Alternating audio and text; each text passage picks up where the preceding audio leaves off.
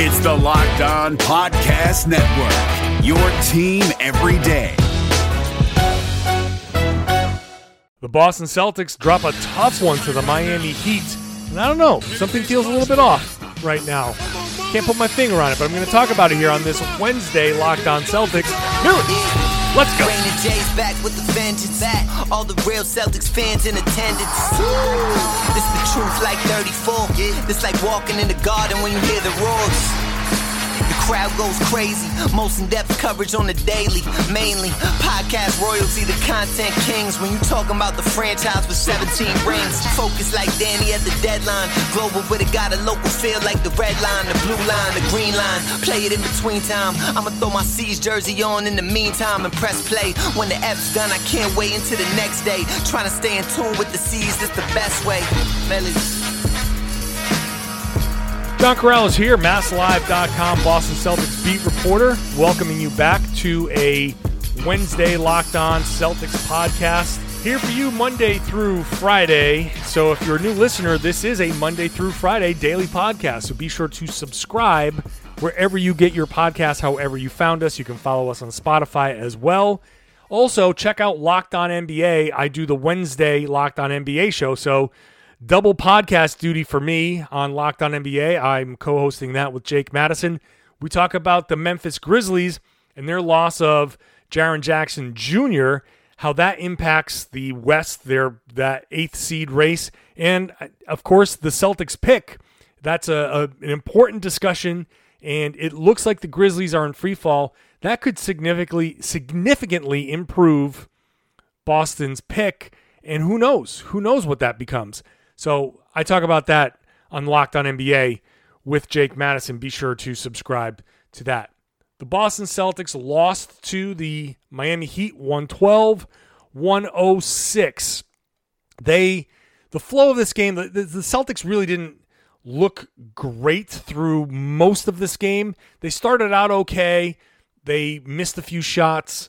Uh, Miami made a few shots.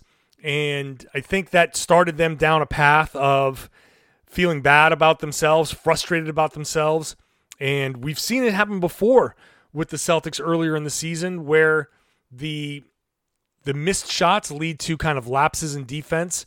And in the second quarter, those lapses really took hold. And the Celtics did make a run in the third quarter and again late in the fourth quarter, but just aside from a couple of spots it really felt like Miami dictated the pace of this whole thing. Uh, there were they were in control for I would say like 80% of this game. They they had the Celtics kind of chasing them on defense.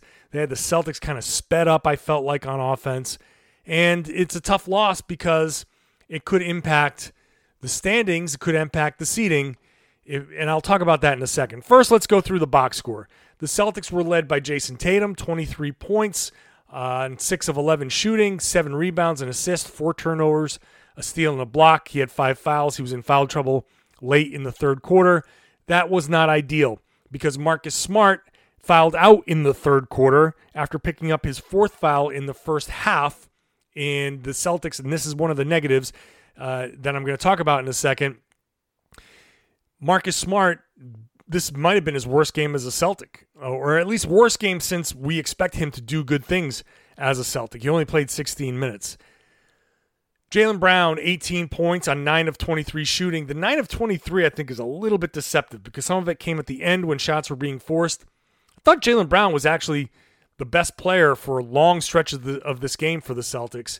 And Gordon Hayward was uh, was really good too. He didn't hit a three; he was 0 5 from three, which not great, but 15 points, 17, I'm sorry, seven rebounds, not 17. Seven rebounds, three assists. He had a couple of stretches where he looked really good. He he's really, I think, being more aggressive, and I'll talk about that in a second as well. Other notables: uh, 15 for Kemba Walker in 27 minutes on four of nine shooting, four of seven from three. He added four assists. Uh, Enes Kanter, 10 points, five rebounds, all offensive. All of those were putbacks. We got uh, 11 points, five rebounds from Daniel Theis. And who else worth a mention in the scoreboard? Nothing. We'll leave that alone. For Miami, Bam Adebayo was the guy that really hurt inside. He really put a lot of pressure because he drew 18 free throw attempts, 21 points on 11 of 18 from the, the line, 5 of 12 overall. Goran Dragic, 20 points off the bench. Uh, Duncan Robinson was a killer, 21 points, 5 of 11 from 3. The three point shooting really just killed the Celtics. Um, Tyler Herro, 3 of 7 from 3. So, okay, the format of the post game show positives in the first segment after we go through the box score, negatives in the second segment. Third segment is going to be kind of what I think the story of the day is. That is my feeling. I wrote a column about this on MassLive. Something's a little bit off. Feel a little bit off about something. I don't know what it is, and I don't know if it's that big of a deal, but something feels a little bit off. The negatives in the second segment, like I said, the positives, I want to start with something positive because, especially after a loss, you need something to feel good about. My first positive, Kemba Walker, playing those extra minutes, playing down the stretch. Brad Stevens said after the game that part of the reason why he played Kemba down the stretch was because he kind of had no choice. Marcus Smart was fouled out, and because he had fouled out, uh, they needed to go somewhere down the stretch. So he kind of rearranged Kemba's minutes and tried to get him some fourth quarter touches. Not bad. I, I thought Kemba kind of looked pretty good for the most part. He didn't hit. Um, he didn't hit a ton of shots. Four of nine. He probably needs more than nine shots. Uh, you want to put that in the negative column for sure. But I think Kemba slowly he's going to get to the point where he's playing his normal allotment of minutes. And I just don't think he likes the minutes restriction. I think it's messing with him. And I think it's messing with the overall Celtics chemistry because they know he's going to get out of the game at a point where he might not normally. So I think it is messing with him. It's messing with the team. Uh, it is messing with the chemistry there a little bit. So that's something when we were looking at everything that that is definitely a factor. But positive, he feels good. He's not going to play in the Brooklyn game, but he will play Friday and he will play increased minutes. 27 was his limit in this game. He played 26 39. He's probably going to bump that up for another three, like they've been doing. So I'm going to assume that 30 minutes is going to be his max on Friday. That's pretty good. That's almost normal regular season minutes. So slowly, Brad Stevens said they're following the plan. Kemba's reacting well. He'll be ready to go full bore by the playoffs. That's that's it. Definitive done. So we should just be happy about that. Jaylen Brown, my other positive, his aggression. He he took a few quick shots. So early on, the negative of his game was I think he was rushing. I think he was feeling himself from two days ago against Portland that he he would come down, he would hit those quick threes. He was in rhythm in that game. He was hot in that game. He was feeling good in that game. I felt like he thought he could carry that over, and he took some some quick shots. And after missing his first three three pointers, he kind of was like, "All right, that's that's not working for me." And then he put his head down and drove, and that was really much more of what he needed to do. And you know, I don't blame a guy for feeling himself after that that type of performance that he had the other day, but it's good that he at least said, "Ah, okay, not working. Let's move to a different plan of attack." And that aggression that he had really carried the Celtics for for some stretches. He was really, you know, in the first quarter, in the third quarter, he was really going pretty good. Uh, and I, I liked the fact that he would do that and attack, especially in transition, especially in cross matches. I thought that was pretty good. Uh, Gordon Hayward is a positive. He, I, I think, aside from missing the threes, which he's struggled a bit right now from deep, but I liked his aggression as well, his attacking of the rim, and he looks like a guy who is is past some of even some of the the trepidation of getting into the lane. I don't feel like he's afraid of jumping in the lane anymore.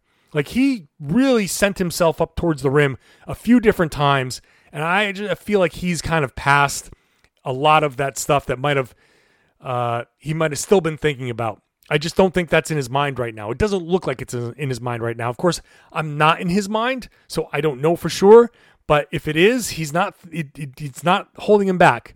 And so he looked pretty good flying in for a dunk. Daniel Theis got, got him a couple of seals like he did for Tatum normally. He got a couple for, for Hayward, and that sprung him for a couple of easy looks, including one nice dunk. Uh, I, I thought I thought Hayward. I think Hayward is generally what we want Gordon Hayward to be. Uh, mix in a few of those three point makes, and he's exactly where you want him to be. So, Gordon Hayward, I think, is having a pretty decent bubble.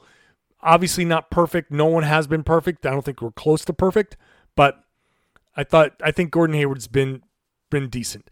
Jayson Tatum's line looks great. If you didn't watch the game, you look at this and you say, "Wow, 23 points, 6 of 11 shooting, 2 of 5 from 3, 9 of 9 from the line, 7 rebounds and assists. Okay, 4 turnovers, but uh, the 5 fouls seem like to be an issue. He was a plus 1 on a night where everything seemed to be going wrong, but I feel like his numbers are a little deceptive. I don't think there was any one particular stretch aside from 55 seconds at the end of the first quarter where he where he scored eight points. Uh, I don't feel like he was ag- aggressive enough to to take over, or or maybe he didn't take over the way I thought he could or should. Uh, he got frustrated by a few things. That's obviously a negative. So I'm going to save that for the negatives. I'm going to say right now the positives are at least the shooting woes seem to be okay. Two of five from three, 40%. I'm going to take it. Six of 11, I'm going to take it. He should take more than 11 shots. That's a problem. And really, that that's the big problem. Uh, the shot distribution, Jaylen Brown taking 23 shots is probably not where you want to be in shot distribution. And that's probably, you know, when you look at his 9 of 23, you you'd rather have a few of those early at look, the early forced shots are part of the uh, negative for Jaylen Brown.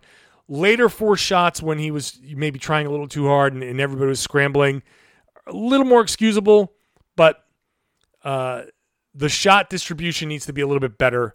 Uh, we can't have any one guy with 23 shots and Jayson Tatum with 11. That's that's he needs more than 11 shots. And so we'll leave it at that. When we come back, negatives, which include Tatum, include Marcus Smart having maybe one of the worst games of his life, Grant Williams. That's all coming up. Now, of course, we're all happy that sports are back, even with the negatives. We've been waiting for this since March. Now that they're here, I've only got one thing on my mind, and that's MyBookie. MyBookie, call it what you want, man. A home run, slam dunk, triple OT game winner, Kemba Walker's half court shot to close the first half, all wrapped into one. I love it, you love it, and that should be all you need to know in order to start betting today. MyBookie has up to the minute odds on all your favorite teams, Major League Baseball, NBA, all of it. And with MyBookie, it's easy. You bet, you win they pay. Feel good about your team's chances this year? Check out MyBookie's futures bets. Nothing shows that you believe in your squad like betting on them right now. But why stop with baseball? Smart bettors are looking towards the future, and in this case, it means the NBA, hockey, football. MyBookie is already accepting bets on all your favorite NBA, NHL, and NFL games. There's never been a better time to start exploring the world of online sports betting. Join today and you will win automatically because MyBookie will match your deposit 100%. Plus, they'll toss you a free $10 MLB future wager. All you got to do is enter the promo code Locked On NBA. Promo code Locked On NBA when you sign up. Remember, at MyBookie, the terms are simple. You bet, you win, they pay. NFL teams making bold final moves before the start of the season. From our local experts to your ears, these are the biggest stories on the Locked On Podcast Network. The Tennessee Titans have announced a one year deal with linebacker Jadeveon Clowney, reportedly worth $15 million. Tyler Rowland of Locked On Titans tells you if it's going to be enough to get Tennessee back to the AFC title game. In other moves around the league, the Miami Dolphins named Ryan Fitzpatrick starting quarterback, which means Tua will be back up for the time being. And the Detroit Lions have agreed to a one year deal with running back Adrian Peterson. Peterson was released by the Washington football team last Friday. For more NFL news and analysis, subscribe to the new Peacock and Williamson NFL show and listen to a brand new lineup on Locked On NFL. They'll have division previews every day this week. Local experts on the biggest stories. It's the Locked On Podcast Network, your team every day.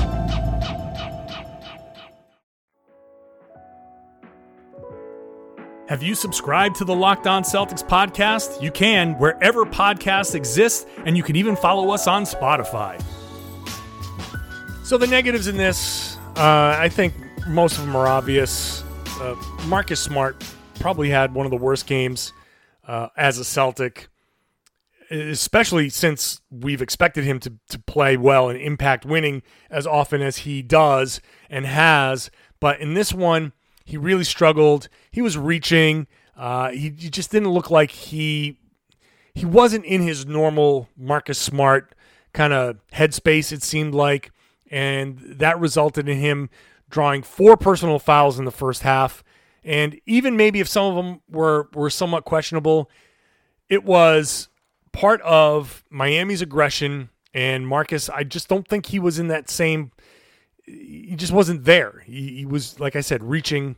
And most of this happened when the Celtics whipped off that best five lineup the Kemba, Jaylen, Jayson, Gordon, Marcus lineup, which we've been waiting to see. And I was having a brief like Slack conversation with Tom Westerholm about this, and basically he said, "I feel like this should be the Celtics version of the the death lineup, the lineup of death for the Golden State Warriors." And I think why this isn't right now, and it hasn't been, is because we're asking Marcus Smart to be the Draymond Green of that lineup. And while Marcus Smart is is at least depending on how pe- how people feel. I know all of you Celtics fans are going to say, "Well, he's obviously a better defender than Draymond Green." Um, Draymond is asked and is able to direct the defense from behind the defense. He can call things out. So, in a lot of ways, Draymond is more valuable in the fact that when you're behind the defense, you're calling it out as a center. So you're able to direct guys. Marcus Smart is trying to direct guys from the top of the key. That's hard to do because as the as the ball handler's coming down and you're focused and you're trying to say, "Hey, watch this over here, watch this over here." You're pointing. You're only seeing one guy. Draymond gets to see four other guys on the other team, or at least three. He gets to call out, "Hey, you know, Clay, here, this is happening. Hey, Steph, this is happening. That lineup with Draymond has Draymond in a position that Marcus Smart simply can't be in. He can't defend like Draymond defends because Draymond is calling out plays. Marcus Smart defends much better than Draymond does on ball. Marcus Smart makes much crazier defensive plays and is a better individual defender than Draymond Green.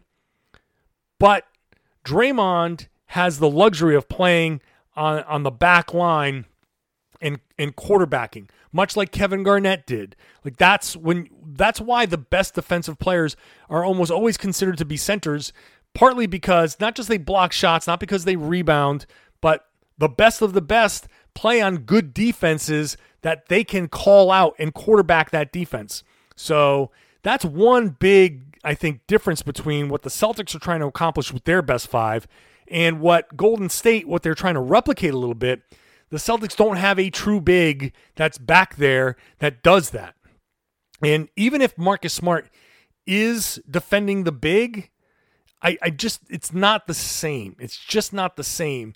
Um, and if you have Jayson Tatum guarding their big or Jaylen Brown guarding their big, that's not a role that they're used to. That's it's just it's hard to replicate that. So I th- I think that while we have Marcus Smart guarding other teams' bigs, that causes a little bit of a problem and why the Celtics aren't able to replicate. And also, sometimes look, Marcus Smart can guard just about anybody. But sometimes a guy like Bam Adebayo, who is quick and strong and and can do multiple things and knows how to use his body and knows how to get deep position, that really is hard for Marcus. Now, Marcus can go out there and guard your Porzingis, even though Porzingis is like you know three feet taller than him, because Porzingis isn't going to be very laterally quick.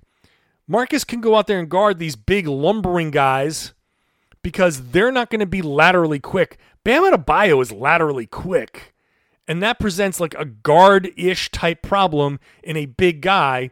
And when Bam can use that lateral quickness to knife his way into deeper position, it doesn't matter that Marcus Smart is Marcus Smart.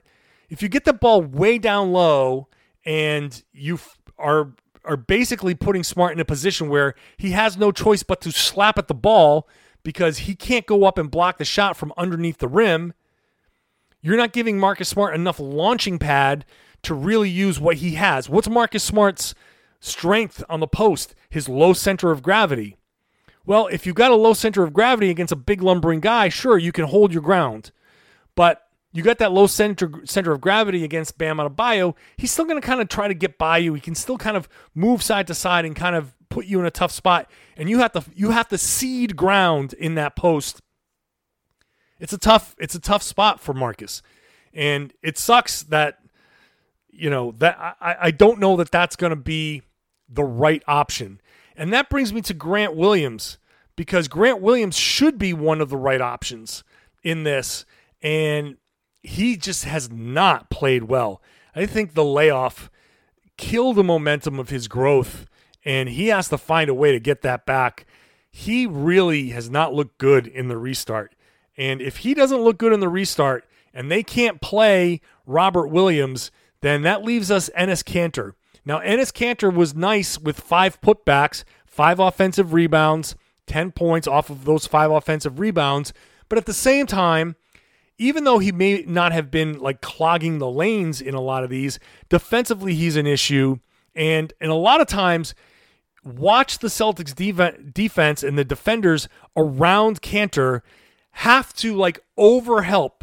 Like Kanter on the defensive end pulls his own teammates out of position sometimes because they feel like, well, Enes is here. I've got to cover for him which means you've got to take a step or two more than you want to take to help that guy, which means you're a step or two further out of position, which means you've got to rush out to the guy who just got the ball because you helping that far meant that guy was open. Now you've got to rush further out, which means you've got to be a little less under control in your closeout, which means that guy can get by you. Now you're in rotation. Now another guy has to step up and stop your guy, and you have to rotate over to pick up that guy, but that guy's now relocated. It, it, the cascading effect of Enes Kanter on the floor defensively goes beyond, hey, he switched on to Goran Dragic and Dragic scored. Like maybe Enes Kanter can go out there and switch on to Goran Dragic and play surprisingly good, but very often defensively, even if he's not doing the obvious oh no, a guard just toasted Enes Kanter on a pick and roll. Enes, while trying to defend these other guys, is forcing Celtics teammates to cover for him. And that covering for Enes, whenever it's happening, just makes the Celtics more susceptible. And in these situations where against a team that moves as quickly as Miami, it really would be great to have Robert Williams. It would really be great to have Grant Williams. It'd really be great if Semi Ojeleye could play that small ball five, but Semi's more of a wing. Like that's that's just too much. He's not going to be able to do that. He's a wing three and D guy. So Grant Williams not being able to play, not being able to play effectively right now is a problem. Can he get there in two weeks? Maybe but I don't I don't know. I don't know. This is this is something that concerns me with with the Celtics in their in their backup bigs. I I was hoping that Grant could step in, and I thought Grant would step in. And and look, maybe maybe part of it is is just a rotation is is off, and he's being asked to play um, in in a situation that maybe maybe when the playoffs come around, if he's on the floor, he's he's playing more with guys that are like starters. Like he's playing more with starters. That's possible. But right now, Grant Williams has not shown me anything in the bubble that makes me think, oh yeah, he's we can count on him to back up Daniel Theis. So Daniel Theis is going to end up having to play like 38 minutes, which is going to be tough for Theis. The only other negative thing is what I was saying about Jayson Tatum. With Jayson Tatum, and, and, and this, you might think it's a little unfair, but if Jayson Tatum's going to be considered a superstar, if he's going to get to that superstar level, he's got to take over in, down the stretch of these games. When the Celtics needed him to hit a bucket down the stretch, I think they he could have done more. The superstar would do more. I'm not saying he can't get there. I'm just saying that that's not him yet and not him as consistently. Now, of course, that may change in 2 weeks. Okay? That might change after the bubble you, you get more used to things and he's like prepared. He's more he's more ready. Uh, maybe it's unfair to say that of him three games into the bubble when we have a month and a half of him cooking like he did and and actually showing some of that. He needs to do that consistently. If he's going to be what people think he can be, a top 5 player in this league, if he can achieve top 5 player in this league, well, top five player in this league takes over this game down the stretch and makes it so the Celtics don't lose. And that's that's where he needs to be. He's in his third year. I'm not going to hold it against him. I'm just saying that that's where he needs to be. That's a goal. If he's going to be that guy, when we came into this talking about, hey, Jayson Tatum can be the best player in the series, that's what the best player in the series does. He takes over games where it looks like the team has been struggling and oh, they fought and they get it close then all of a sudden it's boom, jayson Tatum imposing his will. So it's it's a goal. It's a goal. When I come back, I'll talk about why I think something's off with the Boston Celtics. I wrote a column about it on MassLive. I'll talk a little bit a little bit more about it right here. You're up to date on your favorite team, but what about the competition? Here we go! John Hollinger and Nate Duncan are evaluating every bubble contender on Hollinger and Duncan.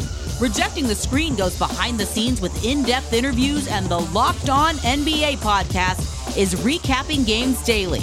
Let the Locked On NBA network of podcasts take care of your NBA bubble scouting reports. Hollinger and Duncan, Rejecting the Screen, the Locked On NBA podcast. Subscribe to the best trio of NBA podcasts on the planet wherever you get your podcasts.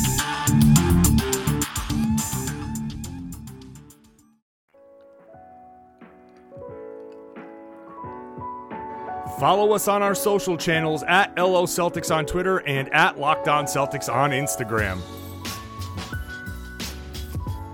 So here the Celtics sit a game and a half ahead of the Miami Heat after this. Um, Still feel like the Celtics are going to get the third seed. I feel like the Celtics are comfortable. It may not matter. Maybe they want the fourth seed, for all I know, to play the Pacers. At some point, TJ Warren's got to cool off, right? He's not going to shoot like 60% from the field uh, throughout this whole bubble, right? Right? Well, we'll see. In the meantime, I- I'm wondering what's up with these guys and and maybe it's maybe it's a little soon for me to be wondering that. I, I don't know. Um, I feel like something's off, and it could be the layoff. It could be this fact that they're preparing for August seventeenth versus anything like worrying about the results of w- what's going on in, in this in this bubble in this in the seeding games. So I'm not concerned when I say the Celtics aren't themselves. I'm not sitting here going like, "Oh my god, they're not going to do whatever." Like I'm I'm saying that right now they just don't seem like themselves. And I'm not sure I'm not sure what it is when Jayson Tatum was asked about coming out stronger and because the Celtics came out kind of weak in both this game, the Bucks game, he said it's a preparation thing. Uh, which that raise an eyebrow. Like, what, what do you mean it's a preparation thing? you better figure out your preparation because this whole thing is a preparation thing. Um, and maybe it's because their preparation has been thrown off. Maybe it is because they they're not in any sort of routine. And I tried asking these guys about their routine, and I, I'll be honest with you, no one's giving any real good answers about anything that is a departure from the norm right now. I can ask in any sort of way. Basically, what you're going to get is it's like this for everybody. We're not going to complain, and they move on. But I don't, it's not a complaint. I, I'm asking about okay, so if this is a preparation thing, what's different about the preparation? Why is it a preparation thing? Is it because one day your game is at 1:30 and then one day your game is at 9 and these you know you're practicing in different places? It's it is like a big road trip and and there are legitimate things that are problematic and everyone knows that it's like this for everybody but you can tell us, hey, here are all the things when we ask, like, yes, this is like this for everybody, but it's tough to have practice at four different gyms and have it at one day it's in the morning, one day it's at night. Uh, you can say that. And you can say, well, everybody's going through it, but you can also say it's, but it's also tough to go through it. That's fine because Players are creatures of habit. Routine is very important to pro athletes. You wake up at the same time every morning. A lot of times you eat the same things every day. You go to practice every day at the same time. When you're home, you've got a very strict schedule. Practice is almost always at the same time. It almost always goes the right the certain amount of time. You lift, you know what time it is that you lift. When you get to the arena on a game day, you know what time it is to go out and shoot. You have your locker, you take your showers at a certain time, the same time every day. It's very, very regimented. And that routine is comforting because you know, I go here, I go here, I go here, and that's it. In this bubble, if you don't have that and that's causing problems, that's fine to admit that if that's part of the problem. The Celtics are not themselves. And at some point, they're going to have to figure it out. They've only got two weeks to figure out how to get to be themselves. And so, yeah, something to me tells me that they're off because the it's not just the slow starts. They've had slow starts. They also have like these moments where one little thing derails them. The Celtics were down 3 in the third quarter, something like 5 minutes to go. Gordon Hayward drives is okay. So he did kind of jump left into Kelly Olynyk. He did. He was looking to draw the foul. Kelly sold the foul. Hey, you know, look, with all the fouls that Marcus Smart has sold, you can't get mad that Kelly sold the foul. So he sold it. They called it. Okay. So instead of an and one to tie the game, it becomes an offensive foul. Gordon Hayward loses his mind, gets a technical foul. Then Miami goes on a run, and before you know it, it's 11, 11 point game again. And the Celtics have been just too susceptible to one little thing going wrong and then the whole thing falling apart. And so when I say they're not themselves, they need to be back to get to the next play make the next right play. Like that stuff that Brad Stevens says, they need to get back to that. You know, Brad Stevens said after the game that they started defending really well for the first three minutes, and then they missed a few shots, and then the whole thing went downhill. And that that's not something that can happen. Not certainly not something that can happen in the playoffs. The the the level of focus that they need to be at in the playoffs cannot allow for two or three missed shots to derail you because 20 point lead in the playoffs means a lot more than 20 point lead in the in the uh, regular season. And the Celtics, if they face Philly, if they face Indy, if they face Miami, they're they they're not going to get away with these lapses. They're just not. Now, again, This isn't me saying like there's a huge level of concern. I'm just saying they're not themselves right now. And they now they have to know this is where we need to be and we're not there. Brad Stevens admitted we're not there after the game and they have a lot of work to do. Um, they do have a lot of work to do. It'd be nice to see them play a complete game. Now, Brooklyn, I don't know how that's going to go. Kemba's not playing. So that that's going to be a, an interesting issue. I don't know how that team's going to look in a back to back. We just don't know. That team is weird. The Friday game, the Toronto game, uh, that it, it doesn't mean anything anymore because Toronto's basically out of reach. That there's no there's no real chance anymore of the Celtics catching the Toronto Raptors. I mean, they have a four and a half game lead with five games to go. That's the insurmountable lead that I, I said that uh, that's impossible. It's not just not possible. Forget it. It's over. So it's either the third or the fourth seed. Still likely to be the third, but you still want to send Toronto a message, right? You still want to go out there and beat Toronto because they're ahead of you, and the Celtics are going to face them theoretically in the playoffs. You want to go out there and play hard. You want to beat their asses. And they got to go out there and and match what Toronto is bringing in that game. So if they if they don't respond, like the one of the things that they've been able to do all season long is generally respond when they play a good team. Even if they lost to the Clippers, they played them really hard. They played those good teams really, really hard, and they were good games. The Celtics need to pull that off on Friday because there's only a few games left after that. So we kind of need to see that all around effort. Doesn't have to be perfect. I understand they're going to blow coverages. I understand that they're going to miss shots. I don't care about the blown coverages necessarily. They'll figure that out. I don't care about the missed shots. They'll figure that out. It's the effort, it's the attitude, it's that preparation. That's the stuff that's not there right now, and that's where they need to be. I'll leave it at that. Back for another post game show after a late game against the Brooklyn Nets. 9 p.m. start. So that's going to be a late night for everybody. We'll be back here. I'll be back here after that for a post game podcast.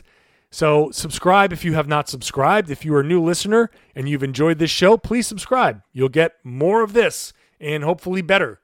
I'm always looking to improve. At some point, I'll bring some more guests on.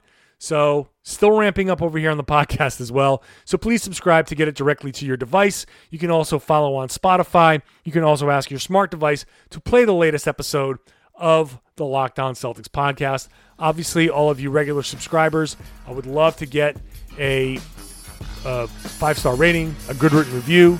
And like I said, subscribe to Locked On NBA. Check that out. I co host the Wednesday show with, with Jake Madison of Locked On Pelicans. That's out as well. So check that out as well. Thank you very much. Thank you for listening. This has been the Locked On Celtics podcast here on the Locked On Podcast Network. Hi, guys, this is Josh Lloyd, host of the Locked On Fantasy Basketball podcast. The NBA is back, so that means that fantasy basketball is back in one form or another. We've got daily fantasy, but there's also some fantasy leagues with the resumption of play with these eight regular season games in Orlando, and Locked On Fantasy Basketball is going to have you covered. It's not just for fantasy basketball, though, because we recap all of the games across the NBA. So if you're looking for a broad overview of the action across the league every day, Locked On Fantasy Basketball is the podcast for you.